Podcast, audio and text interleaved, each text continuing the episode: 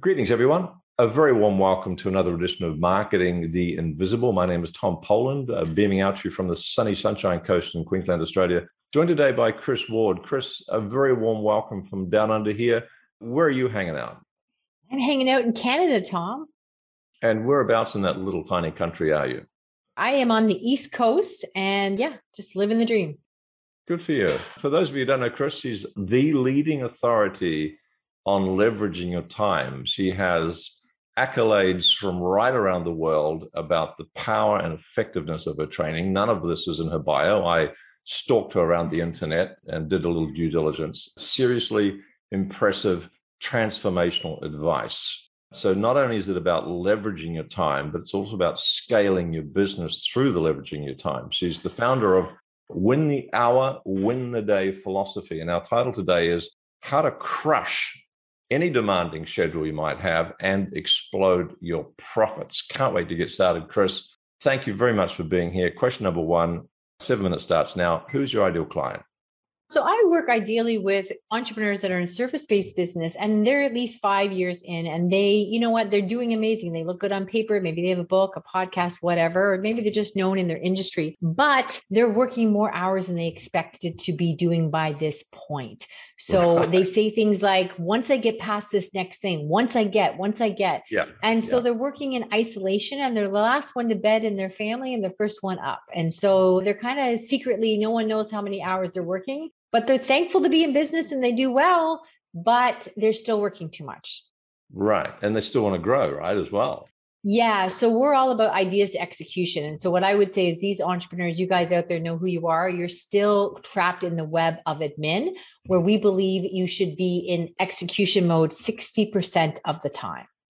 Perfect. Thank you. So let's get to question two. And we've probably covered some of it, but anything you want to add to the problem that you solve? Six minutes left. Yeah, the problem we solve is again getting ideas to execution. And what that reminds me of sort of the three D's. So many people think like, oh, you know what?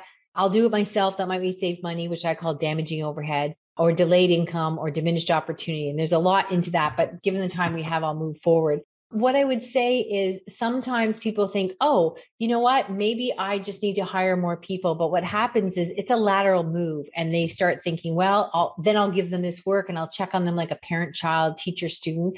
And in fact, what you've done is just created another job because now you're like busy checking on them. And we're all about the win formula where your team manages you. Perfect. Wow. What a paradigm shift. Flip that one on its head. Mm-hmm. The question's three, five minutes left typical symptoms that your ideal clients are going to be experiencing before they start working with you? What's going on in their life with the business? Well, again, as I said earlier, they say things in their head like if you ever hear yourself say, like, once I get past, once I get like, right. there's always going to be something. It's like walking in the desert, there's a moving horizon, right? So if you think once you get past this mm. next thing, oh, I just need a few more clients. Oh, now I just have to onboard these clients. Oh, once we get past this and that. So they think, you know what? They also misdiagnose that I get a lot done. I'm the go to person for most people in my life. I have accomplished a lot. So there must just be too much to do because they look around and they're achieving more than most. And so, but if you're not working what I call school hours, you know, taking Fridays off and long summers, then you're working too hard. Right. Oh, well said. Thank you for that. So let's go to uh, four minutes left. Question four we're talking about growth oriented individuals here. They, they want to grow, they're going to try things, but they might be making a bunch of mistakes before they find your solution. So, question four is what are some of the common mistakes that you see people making? spending too much in growing a team. And then also, we talk a lot about our super toolkit, which is not like SOP standard operating procedures. Standard operating procedures are written not by the end user, they're static in nature and they're mm-hmm. really to cover liability. So we lean heavily into, you know, systems and processes, which we have, you know, really our signature program is the super toolkits. And this allows you to compress anything you do and just, you know, never make the same mistake, increase your traction and really just, you know, be in that 60% execution mode and just constantly getting your ideas to execution. So not relying on the systems is the issue.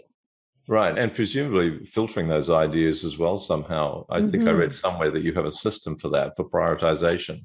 Because that, we you know, do. Us, us entrepreneurs don't lack for ideas. It's a problem as we start a thing and race after another one. Not that I'm teaching you anything new. Three minutes left. Let's flip it now and go to moving folks forward. Question five is What's a top tip or a valuable free action you could give folks that it's not going to solve the whole problem for them, but it might take them a step in the right direction? Yeah. So most of my clients tell us that when working with this in the first month, they get 25 hours back a week. And it's wow. really about managing your energy. So we definitely talk about your win formula and your win team and all that stuff. But there's some mm basic fundamentals that people mistaken as far as their energy management. So I would tell you science has showed that the first hour is where you should put your work where it requires most attention or the most creativity. And so many people waste that on their email and their brain is going in all different directions, which right. gives you attention residue and decision fatigue. And so you are, it's like having a whole bunch of apps open on your phone. You're burning your battery down that first hour by diving into emails. Fascinating. I can just sense all the, the depth of knowledge and experience and the systems and the models that you have behind this. Let's go on to question number six, which is where people might be able to tap into some of that resource. One valuable free resource we could direct people to that's going to help them even more with this problem. Yeah, so you can check out a free gift from Kris. That's G I F T from Kris, K R I S dot com. And we put something very special in there that we still charge for the audio version of my book. So you might want to check that out because it's oh, not going to be there very long, but I want to give something special to your listeners. So Thank free you. gift from Kris dot com. Free gift from K-R-I-S dot com. Go get it, folks. Question seven, 70 seconds left. What's the one question I should have asked you but didn't? Yeah. Oh my, there's so many things. So I just think to go back again, some of the biggest mistakes people make in hiring a VA, and they think that will solve everything, is right. you what happens is again you've just created another, job but more importantly you're not clear what that person's going to do. Sometimes people will say hmm, i should have a social media person. Well which what do you want them to do? And i'm all about having lean team but do you want them to do graphics? Are you asking them to write? Are you asking them to know the back end stuff?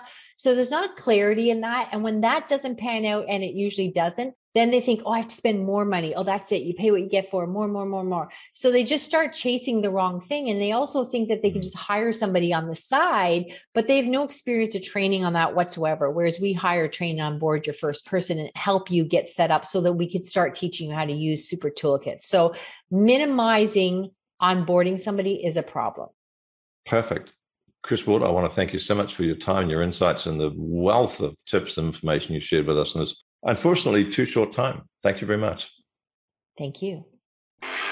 Thanks for checking out our Marketing the Invisible podcast. If you like what we're doing here, please head over to iTunes to subscribe, rate us, and leave us a review. It's very much appreciated.